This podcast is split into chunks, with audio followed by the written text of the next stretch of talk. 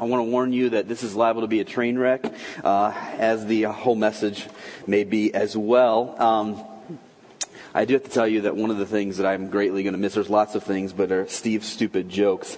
Um, and, um,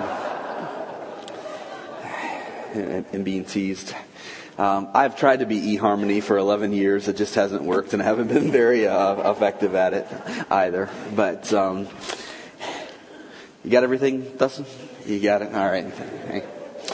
All right. So let me say a few thank yous here as you're turning. I, I do want to say thank you to Steve. Um, for uh, 12 years ago, he and I sat down at Cracker Barrel on I-65 and 61st Avenue, and uh, he talked to me about a part-time job. That part-time job turned into an interim job, which turned into a full-time job, which turned into over a decade of full-time pastoral ministry.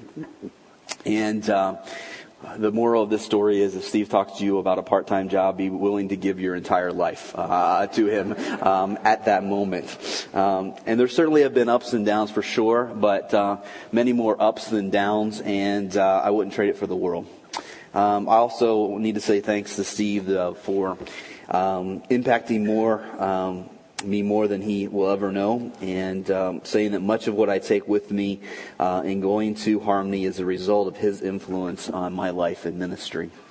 I want to say thank you to the elders and deacons, um, past and present, probably would total somewhere around 50 to 60 men.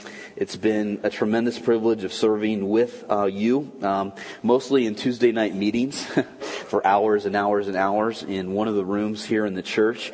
And um, uh, I love meetings. Um, people know that about me, um, especially meetings where we can actually get things done and get things accomplished. And I can look across the room and the men. I just want to tell you here, Bethel, you have very, very godly, wonderful leaders, men who lead this church. And I want to encourage you to be thankful for them, to uphold them in prayer, and to recognize really uh, what you have here at the church because many churches do not have the leadership that Bethel has. And it makes all the difference in the world. I want to say thank you to the staff. I talked to them on Friday, and you simply also, by the way, you have the best staff in the world.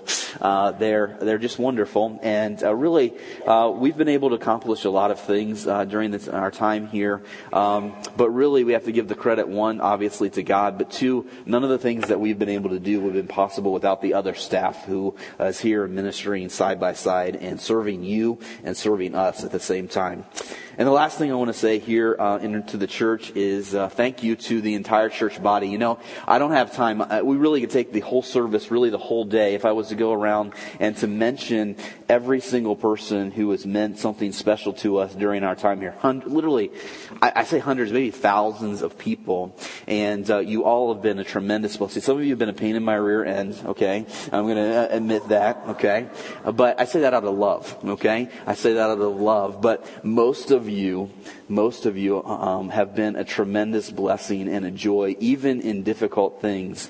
And it's been a great privilege to be um, your pastor and to serve alongside of you here over the last um, last 11 years. And thank you also for your support and care through all the car accidents and uh, car accidents and the emergency rooms. I actually am a little concerned for St. Anthony's that they may go out of business now that we are uh, that we are moving away. But uh, you think that that's funny, but it's not really. We've had uh, many children, many hospital visits, and many weekends in the emergency room um, here during our time here. Last of all, I want to say is thank you to Jesus Christ because in reality, it is only because of Him that uh, we have the privilege to serve here in His church. And, um, you know, moving on is not easy.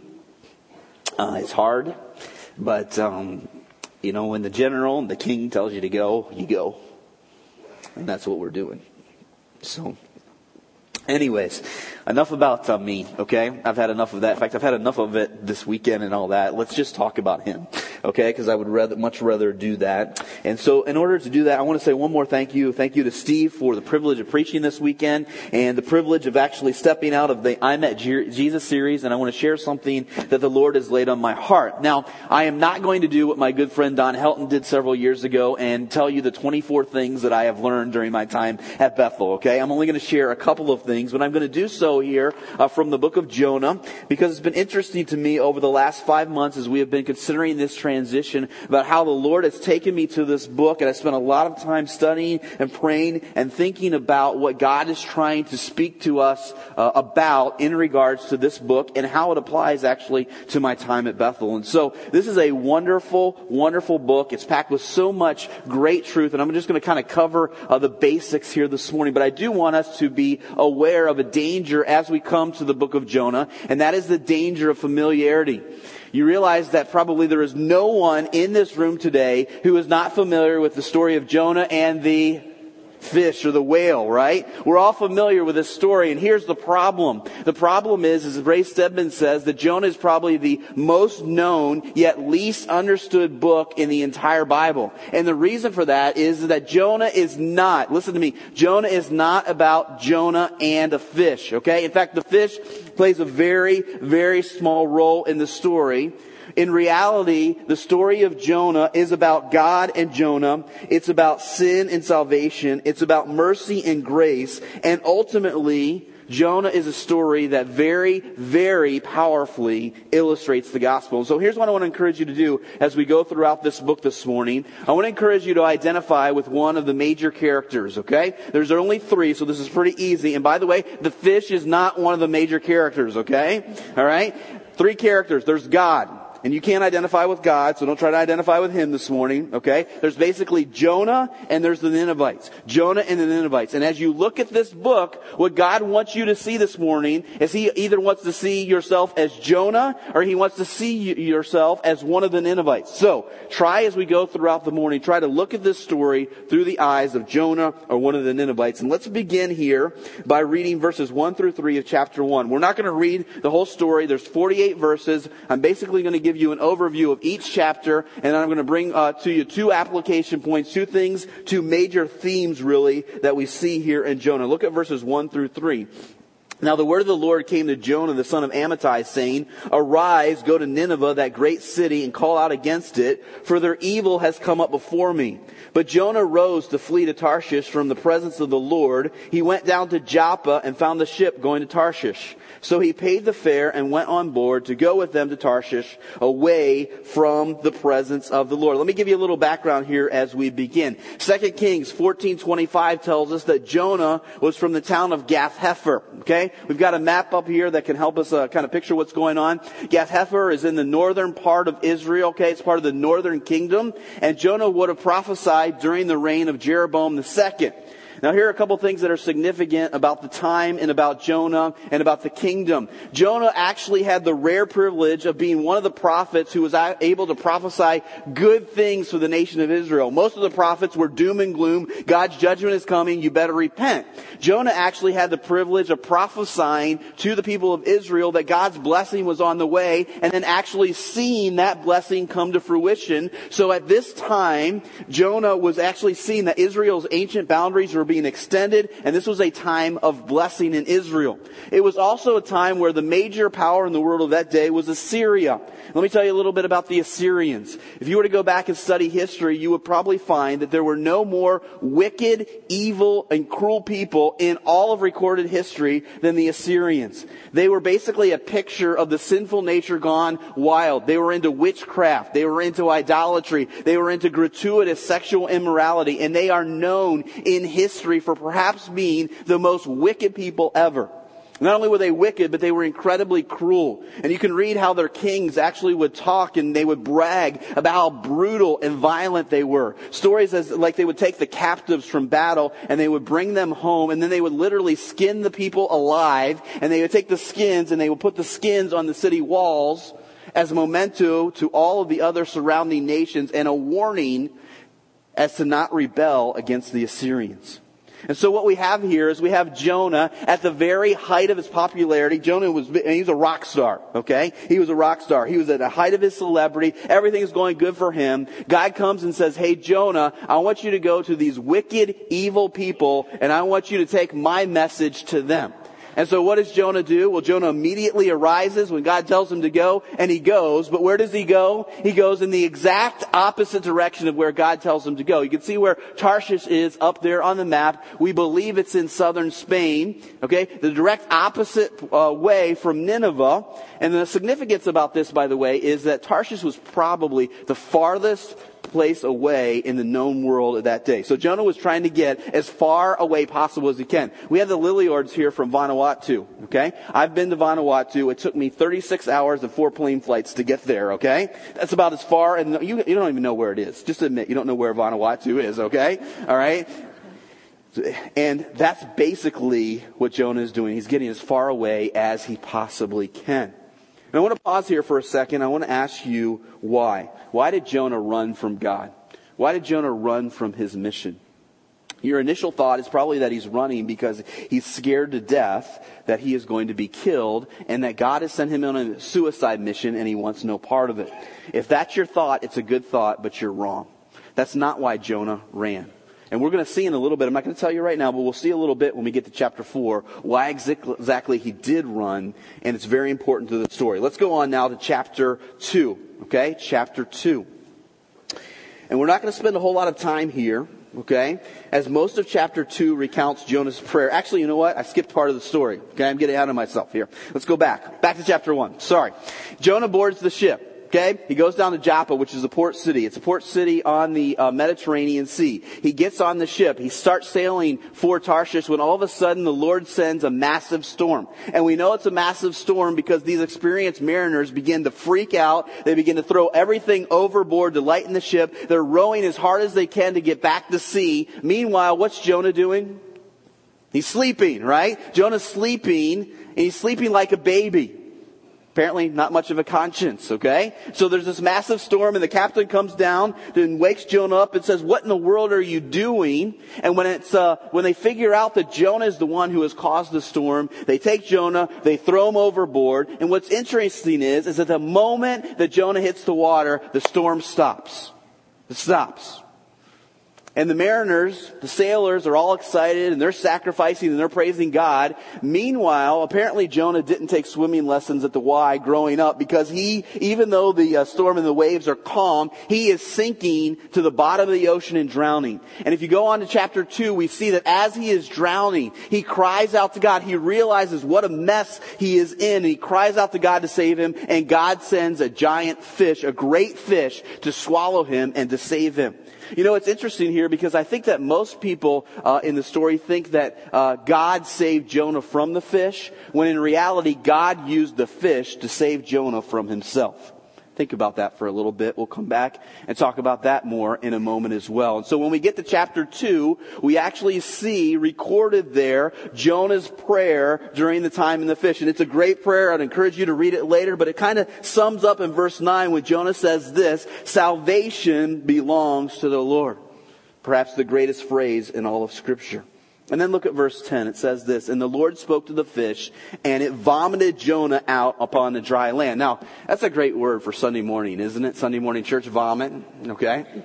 At least he doesn't use uh, gross words like hurl or puke or barf or spew or some other disgusting word, right? They laughed more at that last night. Did they do that sometimes to you too? It happens often for service. Okay. I was just trying to see if you were awake. Anyways, that's chapter 2. Okay, and so Jonah comes out of the fish. He probably would have been a, quite a sight, okay? Bleached skin. He would have stunk to high heaven. And when we come to chapter 3, we see that God comes back to Jonah and he recommissions him. He says, here you go. I'm going to give you another chance. I want you to go to Nineveh and I want you to preach against that great city. And so this time Jonah has learned his lesson or at least part ways and he says, okay, I will go. And he sets out on the 500 mile journey to Nineveh. And chapter 3 tells us that Jonah gets to Nineveh. He goes a day into the city. The city was three days. It would have taken three days to walk through Nineveh. Jonah only goes a day in and he preaches this message, okay? Preaches this message, yet 40 days and Nineveh shall be overthrown. Now literally, this is what Jonah does. He walks into the city. He says this. He turns around and he walks out. Now I want you to help me here. How many words is that? One, two, three, four, five, six, seven, eight eight words, and actually in Hebrew it's only five words. Jonah preaches a five word message. His heart really isn't into this, okay? He's gonna do the bare minimum that he can, but he walks into the city, he preaches a five word sermon, and heads out to see what God is going to do. Meanwhile, and this is really, really, really good, look at what happens in Nineveh. Look at verse five. And the people of Nineveh believed God. They called for a fast to put on sackcloth from the greatest of them to the least of them. Verse 6, the word reached the king of Nineveh, and he arose from his throne, removed his robe, covered himself with sackcloth, and sat in ashes. And he issued a proclamation and published through Nineveh by the decree of the king and his nobles, let neither man nor beast, herd nor flock taste anything. Let them not feed or drink water, but let man and beast be covered with sackcloth, and let them call out mightily to God. Let everyone turn from his evil way and from the violence that is in his hands. Who knows? God may turn and relent and turn from his fierce anger so that we may not perish. Now, do you get what's going on here? Okay, this is a very, very significant event in history. You are seeing here in Jonah chapter 3 the greatest revival in the history of the world from a five word sermon. A five word sermon. Jonah preaches, and the entire nation, uh, at least 120,000 people, the greatest of them to the least, repent and cry out to God. And this was so serious that they get into sackcloth and ashes and they fast. And not only that, but they start making their livestock fast and throw sackcloth on them as well. I have to tell you, if you were to go home today and make your uh, household pets, okay, fast and go in sackcloth and start repenting, it would be a real serious revival here at Bethel, okay? We know when you get the household pets involved, especially if there's any cats, that uh, you really have a revival going on. Now, I want you to put yourself in Jonah's shoes for a second. How would you be feeling right now? How would you be feeling right now? You preach a five word sermon and everyone who hears the message repents and turns around. You'd have to think that you would be pretty excited, right? I have to tell you that as a pastor and preaching today, if like one of you thinks that this message is even halfway decent, I'm going to probably be uh, feel pretty encouraged. Jonah gets a hundred percent. This would be like like literally taking Crown Point, Merrillville, Schererville, Dyer, and Hobart, and we we went out and we preached a five word sermon at Route 30 and I-65, and the entire all of those cities repented and came to Jesus Christ. We'd be pretty excited about that, wouldn't we? What about Jonah? Is he excited? Okay? Is he excited about this? Well, let's turn to chapter 4 and see, because we actually see the exact opposite. Look at 4, verse 1, and I'm going to read actually this entire chapter because it's so important to the story. Okay? But it displeased Jonah exceedingly, greatly, and he was angry. And he prayed to the Lord and said, Oh Lord, is not this what I said when I was yet in my country? That is why I made haste to flee to Tarshish, for I knew that you were a gracious God and merciful, slow to anger and abounding in steadfast love and relenting from disaster.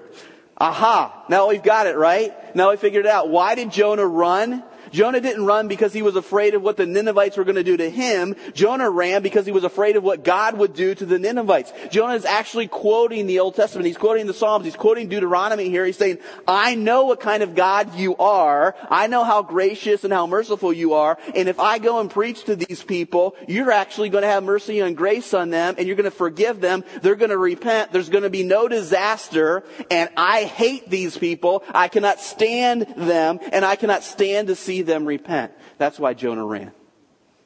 Look at uh, verse 4. It goes on and says this. And the Lord said, Do you do well to be angry? Oh, let me read verse 3.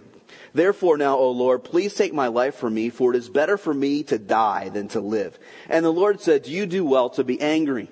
So Jonah went out of the city and sat to the east of the city and made a booth for himself there. He sat under it in the shade till he should see what would become of the city.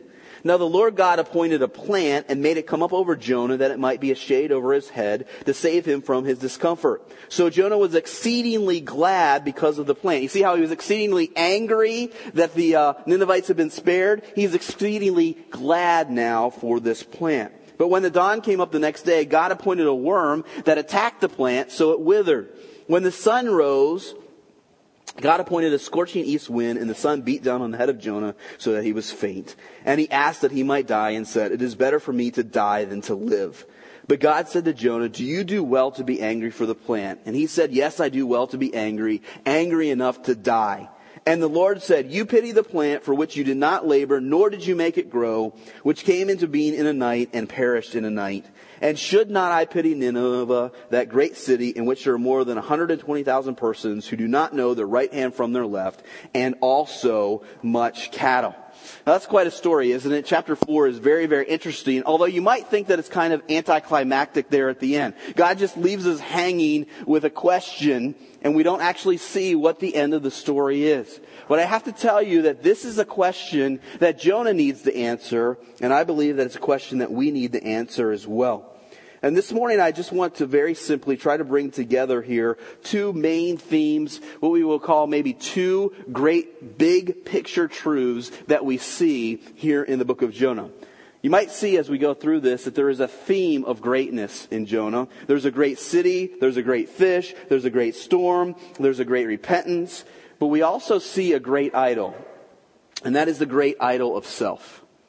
Let's think about Jonah here for a second. Okay, and I really believe that for most of us here today, God wants us to look at this book and wants us to look at Jonah, and He wants us to see ourselves. He wants us to see ourselves. So let's kind of diagnose Jonah. What's going on? What's Jonah's issues? This guy's got some issues, don't you think? Okay? He's got some real big issues. This is a guy who actually is sticking his finger in God's face and saying, I know better than you do. Okay? I am more righteous than you are, God. Why in the world are you doing the things that you are doing? And I am so angry with you that I would rather have you kill me than actually to live. Now, I have to tell you, by the way, that if I was God, uh, Jonah would have been dead, okay? At the very moment, right? You know, I, I just would have killed him, right? Who is this guy to point his finger at me? And thankfully, God is more patient than I am and more kind because he had more for Jonah to learn and more for us to learn as well. And here's the issue with Jonah. Jonah's got an idol, and his idol is himself. His idol is himself. And we see this displayed in two ways. First of all, we notice that Jonah is very, very self-righteous. He is very, very self-righteous. He very simply thought that he was better than the people of Nineveh. He thought that his race, there's racism going on here, his Bible knowledge, okay, his understanding of God, and even his position as a prophet made him better. You know, he probably wouldn't have claimed that he was perfect, but he certainly thought that he was much better than the pagan, ignorant, wicked, evil Ninevites. And so to Jonah, this meant that he deserved God's favor, and they did not. And when God didn't act the way that Jonah thought that he should act, Jonah couldn't handle it and he went crazy. You know how this works, right? We think that God should act this way. We think that God should do this. And when God doesn't do the things that we think that he should do, what do we end up doing? We end up getting mad and we end up getting angry and we end up getting bitter and we say, I don't get this. And that's what's going on here with Jonah. I want to ask this question though. How did Jonah get to this point? How do you get to the point where you stick your finger in God's face and say, God, you are wrong. You are wrong. And I'm going to tell you about it. How does he get to this point? Well, I believe it began with Jonah using the wrong standard to evaluate himself. Jonah was using the wrong standard to evaluate himself. You see, Jonah compared himself not to God's standard, but, but he compared himself to the Ninevites. And of course, when you compare yourself to the Ninevites, the wickedest people that ever lived, you look pretty good, right? And isn't that how it works for us? We can always find people that are more wicked and more evil and more wrong than we are. It's easy, right? There, there's always people who are more wicked than us. And that's what Jonah is doing here. The problem for Jonah and the problem for you and me is that God uses a different standard. And what is God's standard? God's standard is perfection. And for all of us, that's a big problem because we fall way short of perfection. In fact, Isaiah 64 tells us this. It says, We have all become like one who is uh, unclean, and all of our righteous deeds are like a polluted garment. Now we're not going to go into what a polluted garment is here, but just get this point. What it means is that even when we are at our best, you need to get this. Everybody needs to hear this. That even when you are at your very, very best, you're having the greatest day ever, you still fall way, way short of God's standards. That even your best efforts, even when you are at your very, very best, your best efforts are still tainted by sin and they fall way short of perfection. And so in God's economy, Jonah and you and me need mercy just as much as the Ninevites do. Do you get that? that we are just as much in need of mercy as the Ninevites are. And when Jonah finds this out, he can't stand it. Okay? He can't stand it. It's a blow to everything that he thought and believed. Now, I want to try and help tie this in here and help you see how this actually plays out, and I want to apply it to myself, okay? And how this actually comes in today. Maybe this will make sense to you. Over my time here at Bethel, and especially in recent years, the Lord has revealed to me that at the very root of who I am, the major, maybe uh, one of the major or the major sin in my life is the sin of self righteousness. It's the sin of self righteousness. And let me tell you where this comes from. It actually comes from most of the blessings that God has given me uh, in my life. And so let me tell you a little bit about my resume here, okay? I was born into a Christian family with godly Christian parents. I came to know the Lord when I was six years old. I was baptized shortly thereafter. I can count on my uh, two hands the number of Sundays that I have not been in church in my entire life, even when I was sick, okay? I've been a pastor at a large church with lots of responsibility. I've seen the Lord do tremendous things here at Bethel. The problem is, is that you know what I'm responsible for and all of that? How much of it? Absolutely nothing. But the problem is, is that when I see those things and experience those things, I have the tendency to put myself up on a pedestal and to think that I am better than other people. In fact, better than most of you uh, most of the time. Here's the problem with that, however, is that when I act out of self-righteousness, I am actually in more danger and in more trouble and in more sin than all, all of the other people who I see sinning around me. And all you have to do is you have to look at the Gospels and you have to look at how Jesus interacted with different people and see how he uh, responded to them. If you go to the Gospels, you're going to see this in John. Who was Jesus the most tender and the most compassionate uh, to? It was the people who we would consider sinners, right? And who did Jesus have the harshest, hardest uh, words for? It was the Pharisees, the self-righteous people. Because the problem with self-righteous people is, is they don't think that they need Jesus. They think that they got there by themselves. I don't know if you've ever seen the picture with the turtle that, that's on the fence post, okay? And the subtitle says, you know that he didn't get here by himself, okay? I didn't get here by myself, but when I think that I do, I'm in big trouble. And here's what I have found out about self-righteousness and when I act out of self-righteousness. When I act out of self-righteousness, I lose the ability to correctly see my own sin and deal with it. So I end up with a problem with myself. And when I act out of self-righteousness, I lose the ability to show mercy when others don't measure up to my standards. So I have a problem with other people. And in the end, it affects my relationship with God because when He doesn't treat me or others as I think He should, I start questioning His goodness and His wisdom, much as Jonah did. And you need to listen to this. When we act out of self-righteousness, every relationship that we have gets messed up. Every one of them gets messed up. And so, what's the answer to self righteousness? What's the answer to self righteousness? Well, we'll get to that in a minute because Jonah had another problem that many of us have, and that is self centeredness. Not only was he incredibly self righteous, but it's also clear that Jonah was much more concerned with his comfort than he was with God's mission. He was much more concerned with himself than with the need of others. And we see this in verses 9 through 11. I want you to look at it with me again, okay? But God said to Jonah, Do you do well to be angry for the plant? And he said, Yes, I do well to be angry, angry enough to die. And the Lord said, You pity the plant for which you did not labor, nor did you make it grow, which came into being in a night and perished in a night. And should not I pity Nineveh, that great city in which there are more than 120,000 persons who do not know their right hand from their left, and also much cattle? You see, here's what's going on. Somehow Jonah had missed the fact that God's mission was bigger than Jonah and the nation of Israel. Somewhere along the way, Jonah had lost sight of the fact that God desired to be worshiped by all the peoples of the earth. And somewhere Jonah had forgotten that God chose Israel to be a light to the other nations. And ultimately, Jonah forgot that God cares more about people than he does about plants. And I realize that there are none of you here this morning who care more about plants than you do about people. However, you do have things that you care more about than people. Okay? And there's, there, there, they are there. I don't know what it is for you, but just fill in the blank, okay? God cares more about people than he does about blank. What's the blank for you? Is it sports? Is it money? Is it home? Is it family? Is it your job? Is it your reputation? Put that blank in there. God cares more about people than he does about your blank. He cares more about people than he cares about our comfort and the things that we love and cling on to. So what's the answer? Okay? These are serious issues. Self-righteousness, self-centeredness. They're issues that Jonah struggled with. They're issues that we struggle with. What's the answer? Well, the answer is in the second grade of truth, and this is really what Jonah is all about, and that is the great mercy of God. The great mercy of God. Jonah is all about God's mercy. And we see God's mercy to two different types of people. We see God's mercy to the Ninevites, and we could equate the Ninevites with perhaps unbelievers. Okay? We see God's mercy towards unbelievers. Listen, these are the most wicked people that have ever inhabited the world. And what do we see? We see that God's mercy could even reach the most wicked people of all time. Which is great news for you and me, isn't it?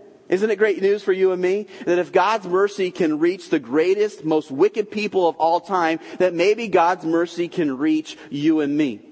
And I have to tell you that this is a truth that so many people in our world and even in this church need to hear because there are so many people that think that they are beyond the mercy and grace and love of God. They think that they are far too gone. They think that they have run too far from Him. They think that their sin is too great, that a relationship is too messed up, that God wants nothing to do with them. And if that is you here this morning, Jonah says to you that though your sin is great, God's mercy is greater still. You know what? And this, this actually a truth that really fills me with joy uh, here because I can look out uh, at the, uh, the congregation this morning and if we had time, I could go around from person to person and I could have you share about how at one time you were far from God, deep in sin, and yet today you are a living, wonderful testimony of how Jesus Christ has changed your life, showed you mercy, and made you into a new person. On Thursday, the pastors took me out for a final lunch and we were just kind of reminiscing and I was sharing about some of the great stories that I had seen over my time here and I was kind of going through this person and this person. Most of, the, most of them were men. And even one of these guys, I said, you know, I, I really said, I said, two years ago, if I had seen this guy, I would have punched him in the face. Okay? And in other words, this was a guy who was uh, just being a complete, complete idiot uh, uh, with his wife and with his child and with his entire life. He was throwing his faith completely away. And yet today, in the last two years, you wouldn't even recognize this guy now. He is a wonderful, beautiful testimony. He's a godly husband. He's a godly father. He's, he's, he's serving uh, here in his church, and God is going to do wonderful, tremendous things uh, through his life. And I could go around the congregation today and share story after story after story. And I just want to tell you, if you're here today and you're far from God, you are not too far. You are not too far. All that you have to do is what the Ninevites did, and that is believe God, call on Him to save you, and He will. He will. But you know what? There's more mercy in this story. And in reality, the person who needs the most mercy is the person who thinks that he needs it the least. Who gets the most mercy in the story? Is it the Ninevites? Actually, it's not the Ninevites, it's Jonah himself. It's so interesting that, that as you go throughout the book, God uses just all kinds of different means to try to get Jonah to see his mercy and then to show that mercy to others. So God in chapter 1 uses a storm, and then God uses a great fish, and then God uses in chapter 4 a plant, and then God uses a uh, worm. All of these things, and then even uses the sun to try and get Jonah's attention. And if you read this and look at this, you might, you might be saying, you know, what is God trying to do here with Jonah? Is God just kind of toying with him? Is God kind of having fun with Jonah? Is he messing with him? Is he persecuting him? And what you need to see is that's not the case at all. What God is doing with Jonah is God is relentlessly chasing Jonah down. God is relentlessly going after him because here's what God knows about Jonah and here's what God knows about you. God knows that the worst thing that we can do is to run from him. And if God allows us to run unbidden away from Him, we are going to run to our destruction. It is going to be for our ultimate doom. And so God will chase us down and He will bring circumstances and events and consequences and whatever He needs to bring into our lives to wake us up and help us to realize that we are headed towards disaster. Notice what Proverbs 3 says. 3 and 11 and 12 says, My son, don't despise the Lord's discipline or be weary of his reproof, for the Lord reproves him whom he loves as a father the son in whom he delights. In other words, God doesn't run us down to hurt us or to do us damage or because he's out to get us and bring the hammer down on us. God comes after us because he loves us. He delights in us. And if I can say to the congregation here, I'm almost done. Okay? Let me just say this to you. There's a lot of you in here who are running right now. You are. You're running. And you're running and you're miserable. But you're determined to do it your own way. And all I have to say is, as long as you're determined to do it your own way, you're going to be miserable because God's not going to let you be happy and satisfied because He realizes that when you run from Him, you are running to your destruction, you're running to your harm, and He loves you too much to allow you to do that. And can I encourage you not to be like Jonah, to be so hard headed that you eventually just get so angry that you would rather die than do it God's way? Just do it his way. How do you think, by the way, the Ninevites felt once uh, they repented and those 40 days were up and God didn't destroy the city? Do you think that they had joy? Do you think that they thought, well, we made a good decision here? I think so. And we just want to say to you today, quit running and do things God's way. Turn to his mercy. Let his mercy save you and let him give you the joy that you will find in following him. All right. I want to finish here with um, a few thoughts for Bethel Church as I depart. Okay? And I hope that this will all make sense about where this is coming from, and this will all tie together, and you'll see the two points about self righteousness, self centeredness, and then God's mercy. And I want to do this by looking at one more verse, one more time. It's chapter 4, verse 11. Notice what uh, God says to Jonah, and should not I pity Nineveh, that great city, in which there are more than 120,000 persons who do not know their right hand from their left, and also much cattle. I want to take a little bit of uh, liberty with this verse, okay, and reinterpret it for Bethel Church in Northwest Indiana. I want to reinterpret it uh, or bring it about in a different way for the congregation here. Let's assume that God maybe is not speaking to Jonah, but he's speaking to Bethel Church, and he's not talking about Nineveh, but he's talking about Northwest Indiana. What does this mean? Maybe it would read like this Should I not pity Northwest Indiana, that great community in which there are more than 700,000 persons who do not know their right hand from their left, and also many cornfields? Now, I, yeah. I, you had to put something in there. It's not, yeah, cattle doesn't work. It could be, you know, steel mills, potholes, um, restaurants, or uh, something like that. So don't get distracted by that. Look at the, the, the first part. Should I not pity Northwest Indiana, that great community in which there are more than 700,000 persons who do not know their right hand from their left? I love Bethel Church. I love Northwest Indiana. I have spent the majority of my life um, here in this place. And uh, I spent a lot of time at Bethel Church, and here, here are two realities that I know and I am sure about. Number one, Northwest Indiana is a very spiritually needy community. There's a great need for the gospel to permeate every corner of this region. Northwest Indiana is a Nineveh. Might not be as bad as Nineveh, but uh, it has its needs and its issues. We all know that. We all live here. If you don't know that, you need to wake up. You need to get our Salt and Light guidebook. You need to take a look about what's going on around here. It's a mess. Here's the other reality, however, and that is Bethel Church has a great opportunity to be a leader, if not the leader, in meeting that need. I believe that God has put Bethel Church here in this place for such a time as this. And I hopefully can say this without sounding self-righteous because I'm not here. I'm speaking as an outsider now to you. Is that there is no church, not one single one in this region, in this area, that is resourced and equipped and as talented as Bethel Church is. And God has done that for a purpose. He has done that for a reason. You do not sit in this room today for no reason. God has Bethel Church at this point and this time and place for a reason. And I believe that reason is, is to be the leader in reaching Northwest Indiana for Jesus Christ.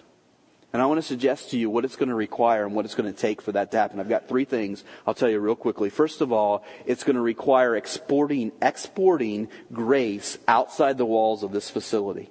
Exporting grace outside the walls of this facility. Here's what we know, okay? That Bethel Church is a wonderful church if you want to come and you want to receive grace. One of the things that I really, really love about Bethel is that people from every background, socioeconomic, ethnic, religious, or any type of background can come into the walls of this church and they can be loved on and they can be cared for and they can be accepted and they can be ministered to. But if we're going to reach Northwest Indiana with the gospel, it's going to be, require taking that grace outside of the walls of 10202 Broadway and carrying it into every sector of this community. It's going to require you taking it to work with you, to school with you, to your neighborhood with you, to the grocery store with you. Take what we so richly have here and get it outside of the walls of this church. Here, here's what we know, okay? Northwest Indiana is tired of self-righteous Christianity. They're tired of it. They've had enough of Christians standing on their high horse, on their pedestal, and looking down and telling them how evil and wicked they are without really showing love and grace. They don't want any of that. But what our community does want and what they do need is they need Christians who not only proclaim the gospel with their lips, but they actually live out their faith and show the grace of Jesus Christ in their everyday life. You have that here. Take it out with you. Second thing it's going to require Bethelonians to get outside of their comfort zones and to invest their time, treasure, and talents in this community and in taking the gospel to the community. It's going to require for you to get uncomfortable and to take that blank and put that blank beside and to make your main mission to be the same mission of Jesus Christ, and that is to rescue lost and dying people. You know, we say here, by the way, right, it's all about Him. Well, if it is really all about Him, then it's all about, it's being about all that He is about. And we know that Jesus is all about rescuing lost people. Is that right? So let's be about that and get out of our comfort zone in order to do that. Here's the last thing. And I just have to say, if you remember nothing else that I've ever said, I want you to remember this, and that is, is that you need to preach the gospel to yourself every day. You need to preach the gospel to yourself every day. If you do that, two things are going to happen. At the very least, two things. First of all, God will keep you humble. Okay? 1 Peter 5 5 says, God opposes the proud, but he gives grace to the humble. And the way to stay humble is to keep the gospel always before you. Because here's what the gospel tells you. The gospel tells you that by, that, but, but for the grace of God, there go I. That I am no better than anyone else, except for the fact that Jesus Christ has shown exceptional mercy and grace to me and that I didn't do anything to get it. And if I'm reminded that I'm a sinner saved by grace on a daily basis, it will humble me before everyone else. The same thing, at the same time, it will also empower you. The gospel will empower you because here's what the gospel tells you is that though you were a sinner, though your sins were as scarlet, they are now white as snow. That Jesus Christ is taking your sins and cast them into the deepest sea. As far as the east is from the west, He remembers them no more. So that today, believers, you stand before Jesus Christ holy, righteous, and accepted in His sight, that your, uh, your eternity is secure and that there is nothing that can separate you from God. And when you, when you go over that over and over and over again, you know what it does? It wells up within you a heart of love and passion for Jesus Christ and what He has done for you. And that love and that passion will compel you. It will press upon you to go out and to share the grace of God with others. And so the key to doing one and two, exporting grace and getting out of your comfort zone, is to preach the gospel because ultimately here's what the gospel tells you that Jesus Christ got out of his comfort zone and he exported grace from heaven to earth so that you might receive it. And once you get that, then you're going to be ready to export it to other people as well. That's it. Last words. Let's pray. Father, we come to you today, and I thank you for this church. It's been such a gift and a blessing to me. You've used this church to change my life and um, I know many others. And I, I just pray, Lord, that in the days ahead that you will use this church to change um, Northwest Indiana. I pray that it won't be something that we just give lip service to, but it'll be something that we actually begin to see happen. We realize, Lord, that you're going to do what you want to do here in Northwest Indiana uh, without Bethel Church, but that you are giving this church the opportunity to have a huge role in what you want to do and what you are going to accomplish. I thank you for the time that you've uh, enabled me to be a part of that, and I so look forward to what you have for Bethel in the days ahead. We thank you for Jesus Christ. We thank you for his sacrifice that has made it all possible. And Lord, I thank you that this really isn't a goodbye, that um, ultimately we're going to spend all eternity together worshiping you when the mission is complete. And hopefully we will all hear on that day, well done, good and faithful servant for your sake. Amen.